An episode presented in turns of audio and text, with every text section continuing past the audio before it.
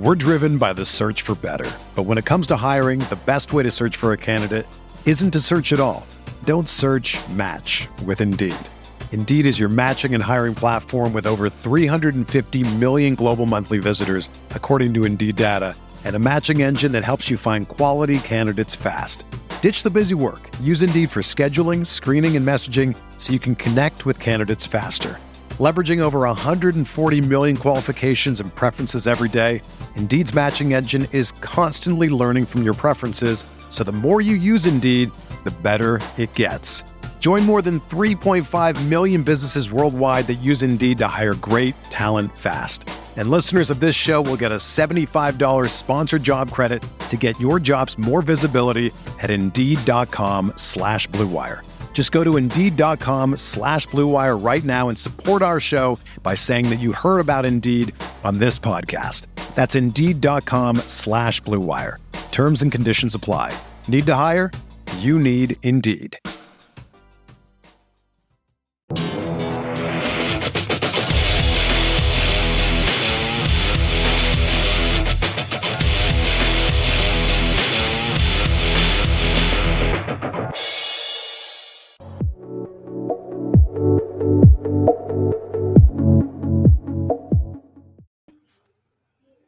Hey, what is up, everybody? Welcome inside the Guilty as Charged podcast presented by the Blue Wire Podcast Network.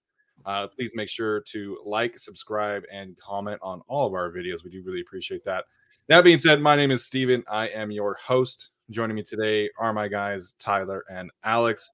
Tyler, we'll start with you, man. How are you doing tonight? Uh, I'm doing very well. Thankfully, I did not have a Derwin James jersey with number 33 on it. But, Steven, if you want to donate yours, you can put it right next to my 28 Melvin Gordon. we all have uh, those retro jerseys then because retro. I uh, I have a 99 Joey Bosa. I know mm-hmm. Alex also has a retro Bosa jersey. So Alex, how you doing, man? Yeah, I'm doing good. Uh, you can join us in the Vintage Hipster Jersey Club where we do not want to buy new jerseys. So yeah. uh, I, I yeah, I'm not buying. And you know what? Also, you know, there's a number nine, 99 on the team currently who's not playing well. So Joey Bosa keeps 99 until uh, he starts playing well. So, uh, you know, I'm, I'm going to stay there. Yeah, maybe maybe the next 99 will be good again, and then then the Bosa jersey can be retired. But uh, you know, people were responding to my tweet like, "Oh, just just you know, do the jersey insurance and and get the new number three. I'm 6'4, 270 pounds. So a, a, single digit number is not going to look good on me at all. So uh, switching to the number three Derwin James is is simply not an option for me. Yeah, well, well, Freaky Friday. You can wear number three, and I'll get like a 67 or something. a triple XL 67. Also, do, oh, do, do NFL jerseys even have the jersey protection? I thought that was an NBA thing, um, but maybe they do. I'm not sure. I think if you buy, I think if you buy through Fanatics, it does. But I, Maybe, I, mean, yeah. I just bought straight from the Chargers store. So, um, but yeah, I'll, I'll get the number three Derwin, and uh, Tyler can get sixty three Corey Linsley. We'll we'll have some fun with that one. I want a Daniel Faalele jersey. I don't even care what team he goes. I want his game worn jersey. Just the largest possible jersey ever created for a football game. That man is ginormous. Um, but yeah, we're gonna have uh, a lot of fun talking about the Senior Bowl and draft prospects and things like that um, down the road. I, I just hit uh, 25 on uh, my players list for draft prospects last night. So wow, um, making some progress. Of course, a lot of that can and will change as I, uh, you know, get to study some more games. But uh, today we're going to talk about the Chargers secondary in particular, kind of reviewing it as we have been uh, and also talking about how we want to see that unit improve. But first and foremost, uh, there have been some slight updates on the Chargers' search for uh, a new special teams coordinator. Of course, Derius Swinton is no longer with the team. Uh, to my knowledge, they had interviewed two player or two coaches, excuse me, um, Thomas McGaughey and uh, I forget his first his other name. Um, I'm totally blanking right now. The the assistant special teams coordinator for the Giants, but uh, I want to say Brevin something. Blevin, I forget. Anyways, um, Thomas McGaughey is sticking in New Orleans, in New York, and uh, Chris Tabor, Tabor, however you want to say that one, he is uh, being hired by the Carolina Panthers. So the potential top two candidates for the Chargers special teams coordinator, at least according to us and our limited knowledge on special teams coordinators uh, are no longer available. So, Alex, where are you kind of at these days with uh, special teams coordinator candidates and just the general search there? Yeah, it was uh, Anthony Blevins was the second Thank interview that they Blevins, thank had. I totally didn't just Google that. I, I wanted to make Steven make the mistake and then, you know. Uh, no, but uh, I mean, it seems like they're kind of back to square one at this point. Uh, obviously, with McGaughey staying in Carolina, uh, and then you have, uh, is, or is he in Carolina or is he with New York still? Uh, and Blevins is staying in New York. Uh, so we'll see what happens. Uh, I'm, you know, kind of mixed on what they're going to do at this point. Uh, I don't know if they'll there will be like major special teams changes. It seems like they're mainly going to be keeping some of the same personnel. Um, obviously, the biggest storyline of free agency is going to have Andre Roberts. Um, you know, are they going to bring him back? Dustin Hopkins, like we just talked about with uh, Matt Overton, on whether he'll be back or not. Shout out. Uh, so shout out to that interview that'll be dropping soon.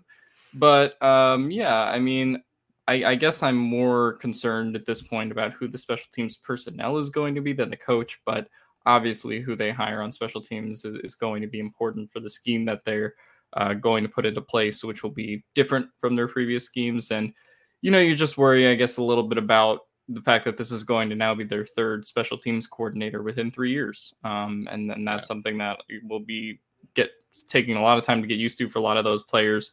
Uh, so we'll see how it goes, but it seems like they've sort of struck out on their first two choices. the first two choices that we know of. I'm curious about the two guys that are remaining in the postseason right now. I don't believe they have any actual connections to the Chargers. I think they missed either Telesco or Staley or some other coach by a year or so with the teams that they were on. But you can look at Colt Anderson, the assistant special teams coach for the Bengals. Uh, he's a former player, I think, for the Eagles as well. He had uh, 60 special teams tackles or something like that in his career. Um, you talk about them being a top eight unit, I think it is, in special teams DVOA this year. So he's a guy to look at. Um, also, you talk about Evan McPherson's development. The Chargers are either going to find a kicker or sticking with the Hopkins or whatever. But I think you like that development and then being a top eight special teams unit works. And then I know the Broncos have interest in Dwayne Stukes from the Rams. Again, missed Staley by a year, uh, but he's been in the NFL for 14 years. So the Broncos did have interest in him. And then I found some random article that said other teams had interested in him. I don't know if that is the Chargers or not. But those are two names Wow. to keep an eye on. And both of them are in the postseason right now. So potentially either of those guys, if they leave, they're both top eight units. I think the Rams are fourth in special teams DVOA. So they could go either of those directions, and that could actually be their special teams hire. Yeah, that's a that's a really good poll by Tyler. Uh, clearly more invested in this special teams search than than I am, but um, that's an interesting one. I, I think you know everybody's kind of worried about McMahon coming to the Chargers, but he I think he had an interview today somewhere else, if I'm not mistaken.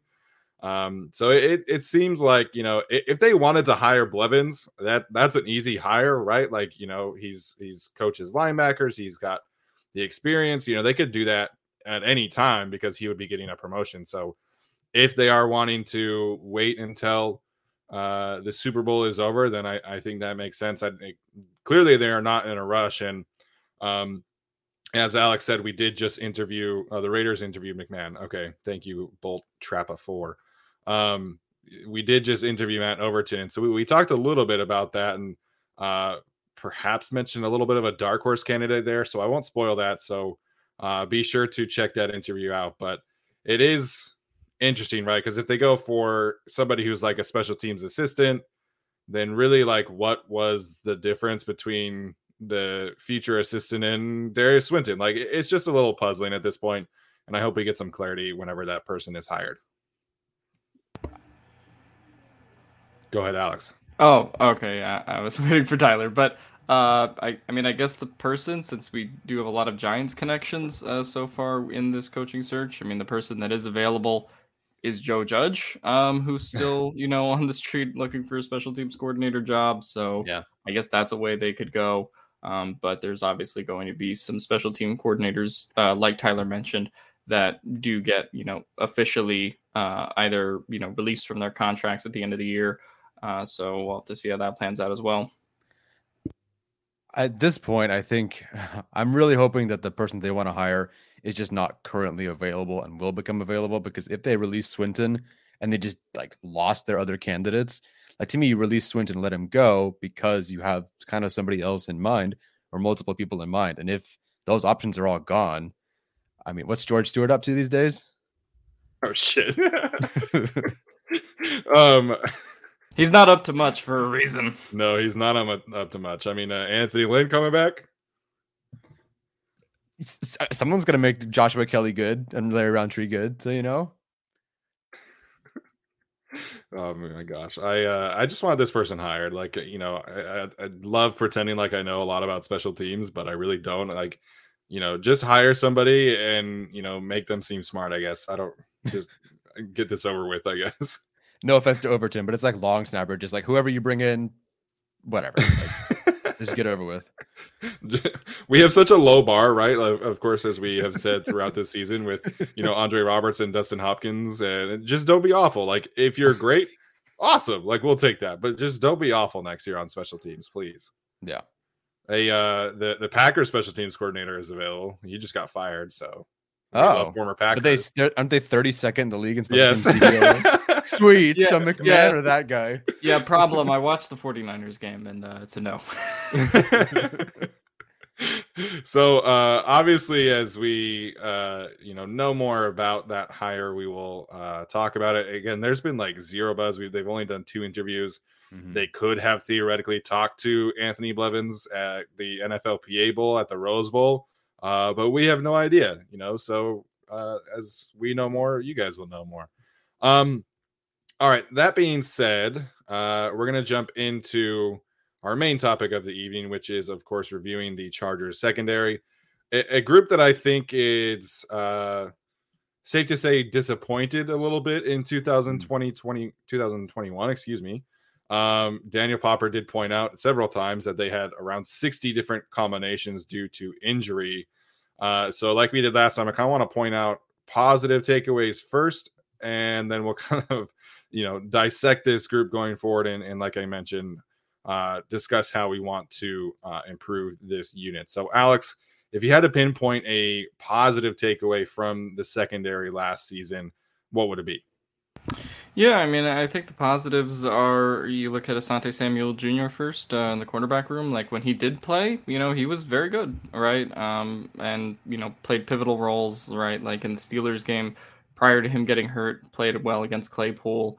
Um, you know, had a lot of uh, interceptions and turnovers earlier in the season, uh, with which earned him Pepsi Rookie of the Week for a while. So, you know, he did play well, was making a difference on the defense. Um, unfortunately, just had the two concussions this year and then therefore missed time. Uh, so, but if you're looking for, you know, a bright spot in the secondary, it is Asante Samuel Jr., I think, in the cornerbacks room. And then obviously looking at the positives, the, the biggest positive possible is, is Derwin James. Um, I mean, the way that he yeah. played in a season where, you know, I, I think we all expected him to play well, but coming off of a period of you know two years that he basically missed.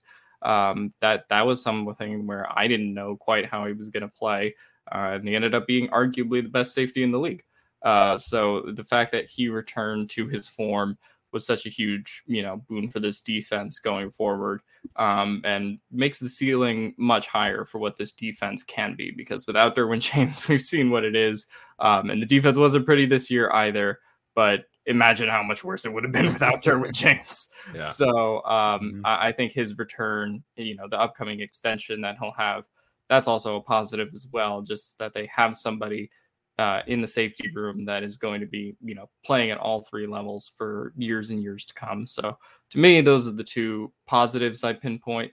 And uh, I mean, I guess health going forward can't be worse because they had 60 different combinations this year. So True. hopefully that's a reason for optimism next year if you get more of the same units that are able to play together. I mean, thanks for taking the positives. I mean, there there is definitely one more guy. It's obviously Nasir Adderley. Yeah. There's not a lot from that 2019 class that gets you super excited, but I know and I feel confident that Nasir Adderley can be a starter moving forward. You do want to see him come down with more interceptions. There are plenty of times from I think the week one game against the Washington Commanders to the, God, I'm so weird. That so much, so weird. Uh, that game to you know games later in the season where he just kind of reaches over a guy and just quite can't pick it off. Yeah. To see him take a step there, but he took so many steps forward, either in coverage or against the run. And outside of getting bodied by David Njoku, he really did act and serve as a very good last line of defense for the secondary, saving quite a few, you know, uh, touchdowns. Absolutely. So uh, after him, I don't really know how many more positives there are. So Stephen, I'll give you an opportunity to try to come up with something. Yeah, I think outside of Derwin, you know, becoming the or not becoming, but uh, you know, playing as much as he did and really validating, you know, or establishing himself as one of the better safeties in the league again. I think that uh, is probably the positive takeaway. Yeah. Um, Nasir Adderley, really quickly, it would be you know my next choice after that because I know that there were some there were some issues with missed tackles, particularly uh, you know against David Njoku, like you mentioned. But to me, it, it was just kind of different, right? Like last year, the missed tackles was you know an instincts thing. It was a lack of confidence thing. I'm not really sure there, but probably a combination of both. And so this year, I, th- I think you just saw Nasir Adderley get more comfortable in the scheme in himself. And we heard, you know, Derwin James talk about that. We heard Renaldo Hill talk about that. How Nas was just like picked up the defense instantly and just was really comfortable in the scheme, really comfortable with what Hill and Brandon Staley were asking of him. And I think we saw him be much more decisive. So I'm hoping that next year we see him that you know take that next step and like you were saying, you know, come down with those turnovers, be a little bit more of a playmaker. But you know, I, am comfortable with him as the second safety behind Derwin James, alongside Derwin James. And I think the Chargers have, you know, it's really the only spot that the starting combination I feel really good about heading into next season uh, is at the safety position. So outside of that, I mean, I was pleasantly surprised by what we saw from Alohi Gilman at the start of the season. He yes. is one of the players that unfortunately got injured. Uh, apparently tore his quad, according to him on Instagram and then you know missed six weeks and really just kind of wasn't the same player. But mm-hmm. when Gilman was healthy, like I, I, thought he was playing much better than I had anticipated. So um, obviously, outside of like the, the star players, I think Alohi Gilman deserves some love there too before he was injured, at least. I think there's definitely something there with those two backup safeties. I really liked Webb early on in camp. He was picking off a pass every single day. Yeah. It seemed like and then yeah, Gilman. I mean, there was a point in the season we're going, oh please, Alohi Gilman return, we can get this yeah. rotation going. And I never would have guessed that. Right after after last year and looking at him at his time at Notre Dame, it's like, you know, he's a special teams guy. Maybe he can play downhill and hit. You know, but for him to come in and, and actually kind of pick up safety pretty well, it was a gift interception, but he did come on down with the interception against Mahomes that did sort of seal the game for them. He did play very well in the beginning, and then, like you said, the injury happened and things kind of fell off the rails. Right now in the composite rankings, he is 31st out of 39 among the safeties that I have. Granted, those are 39 free agent, excuse me, 38 free agent safeties. I just threw him right. in there to get an idea of where he is. So him at 31st out of 39 isn't great. They, I do think they probably should find more of a veteran behind Derwin James and Nasir Adderley. So you're not going from those two right to a sixth and seventh round pick who barely have played. But I, I do yeah. think there's some hope for that group moving forward. Yeah, and as Thomas points out, uh, mm-hmm. uh, you know that tackle that Alohi had against the Chiefs was honestly the Raiders, one of the no? crazier, or the Raiders, yeah, the Raiders at the end of the mm-hmm. game. You know that was one of the crazier plays I think of the season. Um, you know, I'm really curious about Mark Webb because I mean the Chargers need to figure out something different in the slot. Um, I think it's a much more important position than a lot of us are talking about. And of course, they could sign a Bryce Callahan, somebody like that. But you know, one of the things that Deontay Lee from PFF pointed out back in like November, early November, was that to play this two high shell kind of scheme, you have to have a slot player that is a very willing run tackler and good at that. And so we saw them do a little bit of Derwin James in the slot. Obviously, Chris Harris really struggled in that regard in, in terms of run defense. But Brandon Staley going back to like after they drafted him said that they thought that he could that Mark Webb that is could play in the slot. And so I don't think they should roll with him as a starter. I think he has that flexibility there and I'm interested to see what year 2 looks with him looks like with him. Uh, of course he did like solo man just have uh, shoulder surgery. Hopefully it's nothing major but you know, I'm curious there because like you said Tyler, he was making a ton of plays in training camp. I'm curious, but I have to be cautious because I just don't like right. this slot corner group. This free agent group is not good. Like I said, I know not end all be all, but like I said, the Chris Harris Jr. is number two on my composite rankings. There's not a lot of guys. K'Waun no. Williams just got torched in the postseason. Uh, Deayon does not play at all for the Rams. He'd missed the last two games because he just wasn't getting on the field. There's just not a lot there. So if Webb is their answer, cool.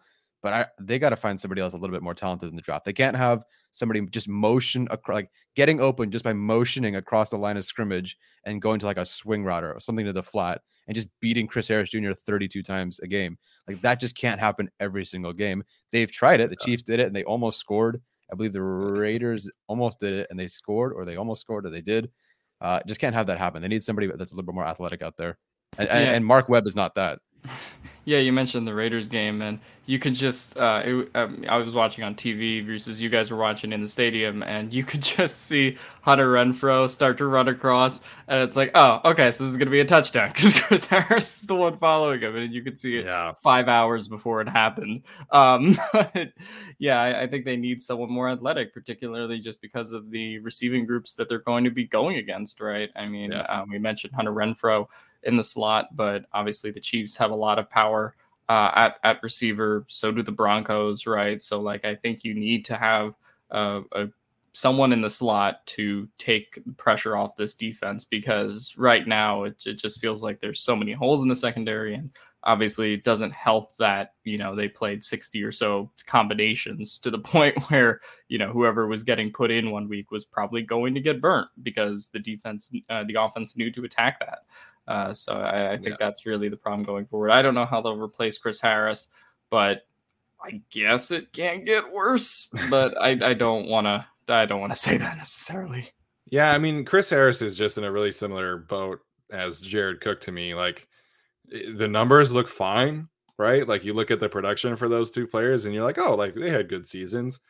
But it's just like the way that the season happened, right? Like all the different times where Chris Harris would like miscommunicate and you know not make the right play, and then he would just get pissed at his teammates, right? Like that shit pissed me off so much, and that like the tantrum that he threw, you know, when uh, I forget which team it was against, it might have been the Broncos, but you know the play was still happening, and Chris Harris is jumping up and down, getting mad at his teammates. So it's like uh, I don't know, like I don't know what they'll do with the slot. I think at this point, with the way that the free agency is set up maybe you take like a one year deal on a Bryce Callahan, on a K'Waun Williams, somebody like that, and then you draft a slot corner and and maybe theoretically like have a competition there. But they got to do something, man. They got to get better because I do feel like this is a position, you know, of need for this team in order to fix the run defense. I mean, of course, like having a better defensive line will help, but you the run defense isn't just defensive line. Like you have to have the linebackers mm-hmm. and the safeties, and, and now in this game a proper slot corner. So um, it, I guess that kind of brings up too, like, do you move Asante to the slot? That's kind of what people thought, at least from the outside looking in, that he would be. I don't really know. Maybe you draft somebody in the first round at 17, move Asante to the slot. That might be a possibility. I'm in favor of. So I watched one game of Ahmad Gardner, and I'm like, oh, cornerback at 17 is a real thing. And I've only watched him and I've only watched one game of his, but boy, there's something there. Uh, but I'll need to watch a few more games. To me, corner, it needs to be a. It might look preemptive, or it is going to be a preemptive decision, even if it feels like a luxury. Well, you have two starting outside corners. Why would you take a corner at 17? Like technically, you only need a slot corner. But like, if we're being honest, neither of these those guys are true number ones. And you know, I'm worried about Samuel Jr. playing, getting one more concussion, and then being out for the year. I'm worried about some sort of injury thing popping up for Davis, and he's out. We can't just go again from two good starters to nothing. Like it, it might be preemptive to take, or it might be a luxury to take someone like Gardner or Booth or whoever. But I think they need to. And I think if that, you know, again, I've only watched Gardner, I've only watched one game. But again, you can play him outside, you can play him inside, you can play him press, you can play zone, off, whatever you need him to do. He can do that. Same with Samuel Jr. Davis, you can kind of move him around with anybody too. And I think, yeah, like you need a slot corner, sure, but you can move all three of those guys around and they're all good players. And if somebody goes down, you at least have two, still two good outside corners that you can work with. I honestly think corner at 17 might be the move, depending on how free agency goes. Yeah, I think corner at 17 could be the um, move as well. Um, unfortunately, I, I, don't think Sauce Gardner is going to be available, no. and not to uh-uh. not to not to kill dreams here. Uh, I do think you're probably looking at McDuffie, who has some flexibility, uh, has been talked. To, he's been talked about and mocked to the Chargers uh, recently, and you have Andrew Booth, you have uh, Kaiir Elam from Florida. So there's a lot of guys that the Chargers could potentially pursue. I don't think Sauce Gardner will be one of them. Then again, we said Slater wouldn't be on the board like 18 times last year, and he was on the board. So you never know. Yeah. Um, but I think you probably have to look at it. I mean, you look at Michael Davis's contract, who we'll talk about, and you know he I think is heading into the last year of his deal next year, uh, and so he now would have I think something like uh, nine million in terms of his salary cap, but it's only two million dead cap if they were to cut him. Uh, so you know his contract is not super expensive, which is a good thing for the team in terms of his value, right? It's why it didn't hurt too much that you know he took a step back this year, uh, at least in terms of what his financial value of his contract was. Yet at the same time, you also can kind of see they're laying the groundwork for the fact that he's not CB one um, going forward. So um, I think that's really where the discussion of the secondary starts. Is how much do you believe in Michael Davis? How much do you believe in his 2020? And then how much do you believe he can turn it around? If you do believe he could turn it around, then the need at cornerback isn't quite as bad. But if you believe that he's going to be the same player he was in 2021, then they do really need a CB1. And uh, I think that's kind of how we really start this discussion on, on some level. Yeah, you know, you bring up Michael Davis's contract and just so it's, you know, specific. So this year he has a cap number of $9.35 million. If the Chargers decided to cut him this year, they would save $5.35 million. Again, I doubt that. And that would just create a, a bigger need on the defense, and they already have a ton. But it's next year after that where he has a $9.4 million cap hit and if the Chargers cut him pre June 1st, they would save $7.4 million of that $9.4 million. So I've said this a couple of times on Twitter. You know, this is a prove it year for Michael Davis. I think we were all were really excited about him after last season. The way that he played was really a, a bright spot of that defense in 2020. And if he plays like he did last year, then you know he's going to be the obvious cut candidate because the Chargers can save, you know, seven point four million dollars and they'll have the Derwin extension and a future Justin Herbert extension. So uh, it's definitely something worth monitoring. And if the Chargers do decide to go corner early in the draft, I would not be surprised. And frankly, I am advocating for that because the free agency group in both an outside corner and in slot corner, it's just bad. And so I think in terms of what that does, right, is it's going to push cornerback up the boards higher in the draft. And luckily, the the draft class in terms of corner is fantastic. Like I I haven't graded a ton of them, but I really like Andrew Booth. I really like Sauce Gardner. I haven't been able to watch the Washington guys, but everybody seems to love Trent McDuffie. Uh, Sam Monson from Pro Football Focus had the Chargers taking uh, McDuffie in his draft today, in his mock draft today. So the the corner class in terms of the draft is fantastic. And so the Chargers, I think, would be very wise to take a cornerback. It doesn't have to be in the first round, I think, but being proactive here makes too much sense because, you know, what happens if Michael Davis is bad again and you have, as Pedro points out, what happens if you have Tevaughn Campbell back there as his backup again? So to me, I think we're seeing in the in the playoffs that you have to have quality secondary members to keep up with all of these teams and the Chargers, like, I mean, I really like Asante Samuel Jr. and we really like Michael Davis, but there's just so much uncertainty at corner right now that I think they kind of have to draft a corner in the first two rounds.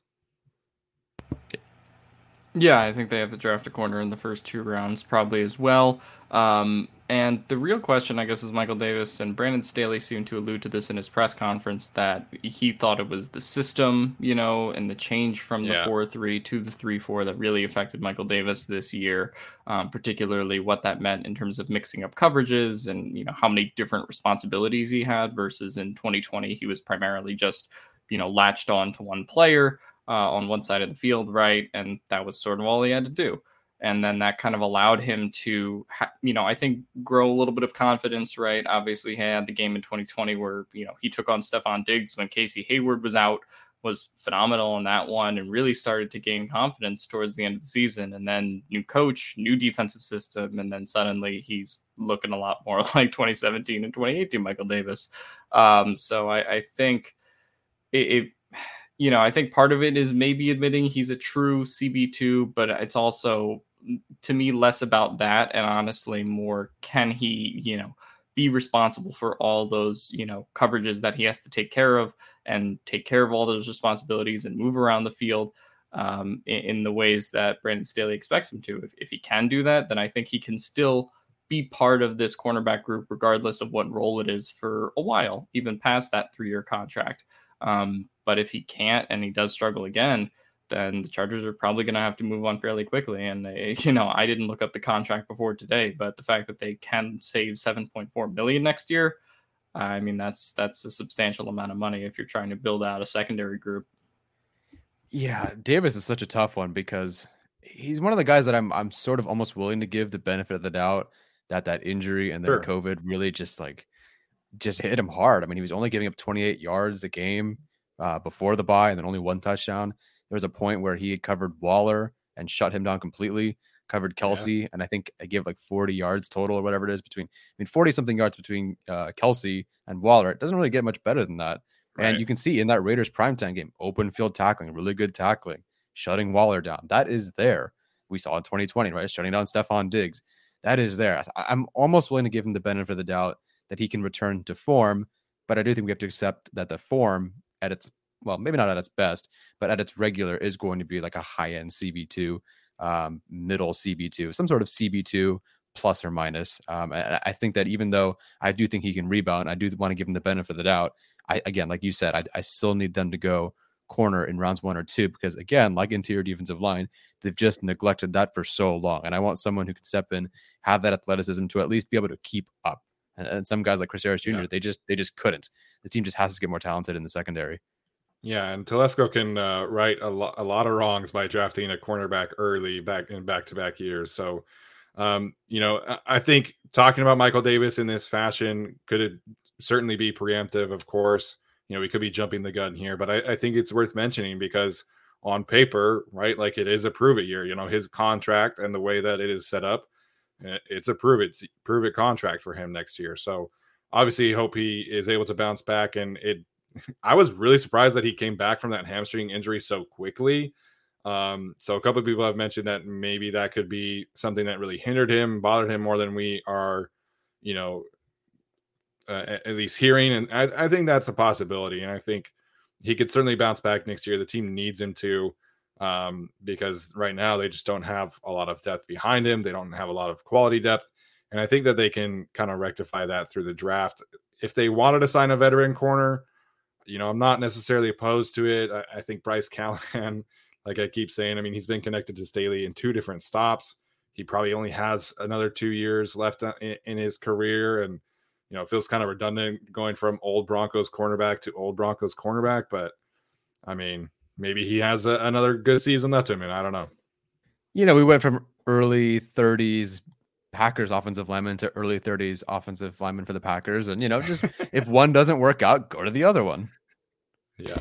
Yeah. And so I think what you mentioned about Michael Davis, and I, you know, the season's kind of split into two parts, which was like the good part of the season and then the bad part of the season where things fell apart. But you remember, right? Like he was covering Darren Waller and like making all these yeah. big plays that he had to make. Um, you know, there was that weird Chiefs game where he was for some reason on Byron Pringle. Um, I still don't really understand that. Yeah. But um, yeah, no, I I think it'll be interesting to see if he can rebound because if he does, um, you know, I mean, it's still his financial numbers are at a reasonable rate regardless of how he plays. Um, really, that that contract that they got him at is kind of a bargain um, if he is either CB one or CB two. But you know, I, I don't know if I fully buy the hamstring thing either because he, you know, he did have some of these same coverage lapses before, although it was more efficient. And uh, although his 2020 year was good, right, he still did have some of those same struggles as a tackler, as a run defender that popped up on tape, uh, even then. So the fact that he kind of struggled with that again in in 2021, it wasn't too surprising. So um, I, I do think you probably need to draft more talent, but you know, I also would not completely write off Michael Davis from, you know, producing at a CB1 level again uh, if he is more used to the system. Yeah, and he could certainly take another leap forward in, in his development. And Craig pointed this out earlier. You know, there are still some bad habits that creep up every once in a while. You know, his his ball skills aren't necessarily the greatest, but you know, as long as he's able to stay healthy next year, I feel like he'll be better. Um, you know, I, I, think you know he himself will probably say that he was disappointed in this past season. So, um, outside of Chris Harris, the Chargers don't really have any other free agents in terms of the secondary. Um, none that we um, care about. None that we care about. You know, no offense to Devonte Harris and Trey Marshall, but uh, uh please do not return to the Chargers. um, Ryan Smith is interesting to me. I know he he only played in like the one game, but I mean, the Chargers did sign him because of special teams. They signed him to be that that gunner. We didn't really get to see that because the only game that he played in, he was also the starting corner because of all the injuries. So um, I wouldn't hate it if they brought if they brought Ryan Smith back for a one year deal, two year deal, something like that. Yeah, one year deal. I guess the issue is people are talking about, oh, let's use our you know our eleven draft picks to trade up, but those four seventh rounders are worth like two points, and you can move up from like your spot in the sixth to maybe like two spots. Yeah, because they're at the, the end of the seventh round. Right. It's, they're like one point each. It's not really going to be doing a lot for you. So, you know, I think at that point, that's kind of where you're just throwing darts and finding your gunners and whatnot. And I don't know if Ryan Smith is really needed. I could see them taking a uh, I forget his first name, Jennings, the kick returner that they signed, but they eventually let go. I could Darius? see them taking Darius, yeah. yeah, yeah, yeah, Darius Jennings. I could see them taking that sort of route where you kind of bring him in, but then you find maybe somebody else in that seventh round to push him out. Maybe not a whole lot of guarantees for that one, but it's probably worth bringing him back. But then, I, but again, they have 11 picks and they have to make this work somehow. So I just, I, if Smith isn't back, it wouldn't surprise me. Yeah, I mean, if Smith wasn't wasn't back, it wouldn't surprise me either. Um, you know, we're also talking about the health of the secondary, and it is a little bit of a liability to bring a guy who just tore his ACL back, right? Like, especially on a one year deal um, where you're like kind of depending on him to fill that gunner role uh, and stay healthy year after. So, um, you know, obviously surgeries have gotten better, and I, I, think he could come back and be effective but it's one of those things where I don't know if I want to trust him to that gunner special teams role, and then he goes down, and you know we're in the same situation again, where oh well now we don't have anyone to play gunner, and we're just kind of going to figure it out.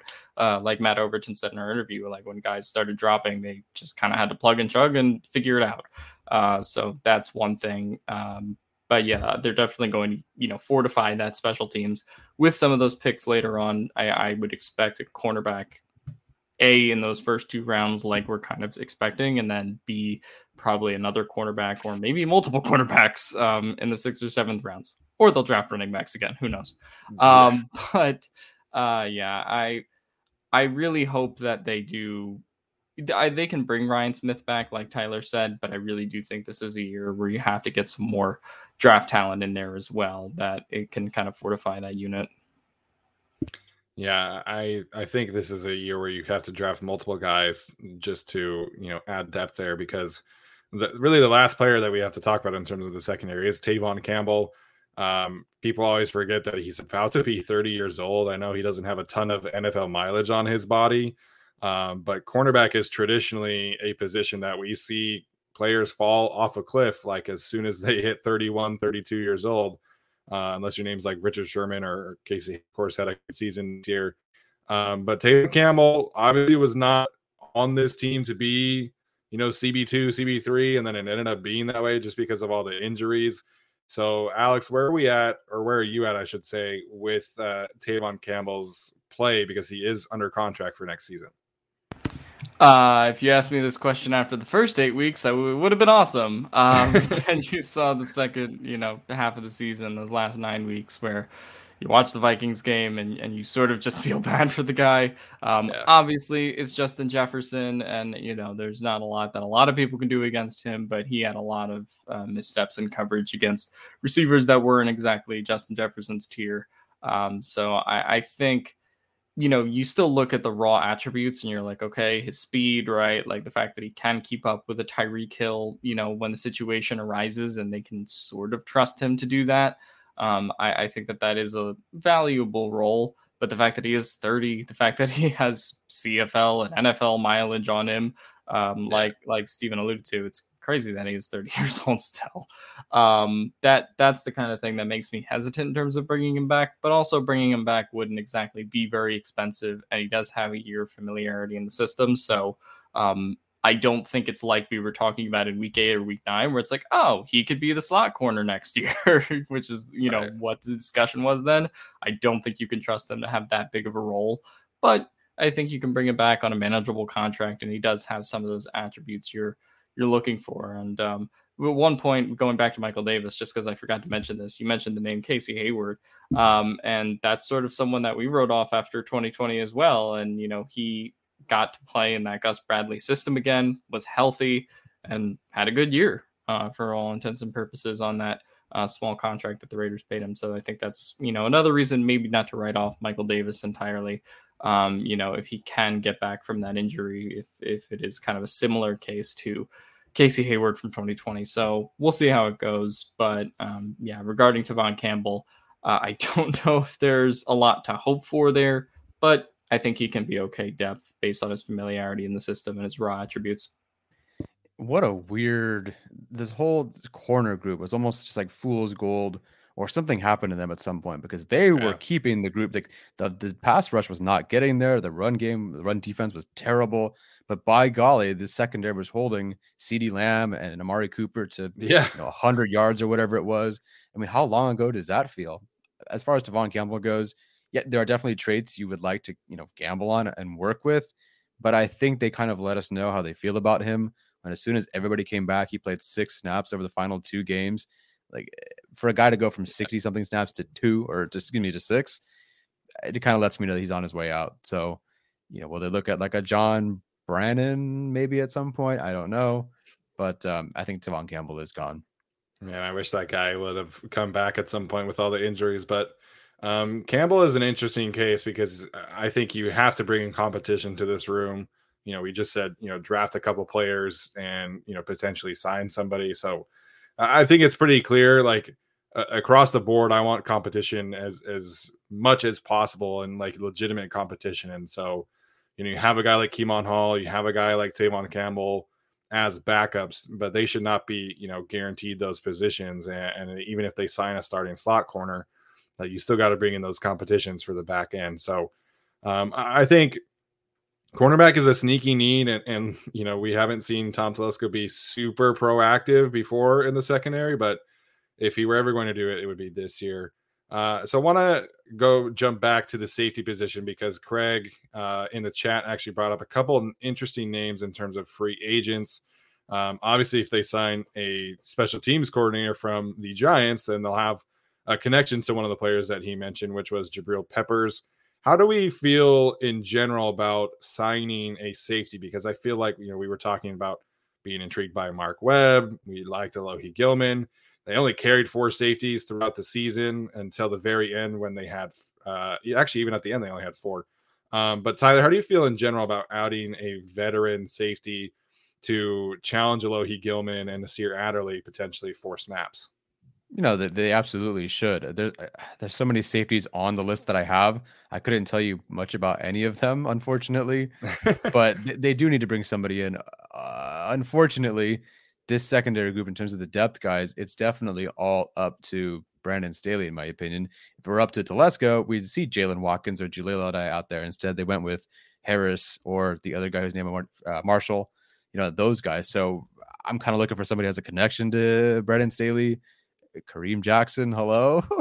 like, didn't he knock out? Honestly, I wouldn't hate it. I wouldn't. Who's the guy who knocked out all of our players? Uh, that was Kareem Jackson. Lovely. That's great. Well, so we got to beat the Chiefs somehow, right? So, um, man, uh, they should. I don't know who it is. Again, there's a list of 39 people I'm looking at, but they do have to bring somebody else in. I think they have to have some sort of veteran out there, someone who at least kind of can just plug in and play. Uh, Michael Schofield type, if you will, someone who can just walk in and just kind of take care of his job going from you know with the starters that they had to Trey Marshall, who gave up the most yards after catch in the NFL um, during his time as a starter. You just can't do that. They have to find somebody out there, and I don't think safety is a real big priority for them right now in the draft. It'll be edge, it'll be corner, it'll be tackle, it'll be guard, it'll be interior defensive line. could be anything else outside of safety. So I think they need to bring in.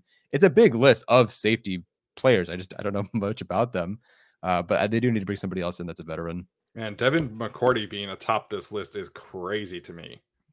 He came in hot at everything, first or second in a ton of categories. Um, so you know it is what it is. I, I don't know how he played this year. Uh, some Marcus Williams guy, I forget what college he's from. Yes, my guy uh, gonna get a huge bag this offseason. Can't wait to see what that ends up being. Yeah, not with the Chargers. Not with the Chargers. But again, like there's so many names on here, and I don't, I have no idea who they are. I, I mean, remember when everybody wanted the Chargers to sign Malik Hooker? He's a free agent. I feel like he played okay for the Cowboys. Sure. He's a former Colt. You know how uh Telesco at one point liked that connection. That was a thing. That definitely was a, a surprising thing. Just uh, looking at the safety list. So, I mean, I think we can cross out the idea of them signing a Tyrann Mathieu or Devin McCourty. Um, don't think that's going to happen for various reasons. I think those guys are going to be looking to play for bigger roles. Um, the Chargers already have Derwin James on the team. So, uh, just a couple names that stick out. Uh, you do have two Eagles on this list. You do have Anthony Harris and Rodney McLeod.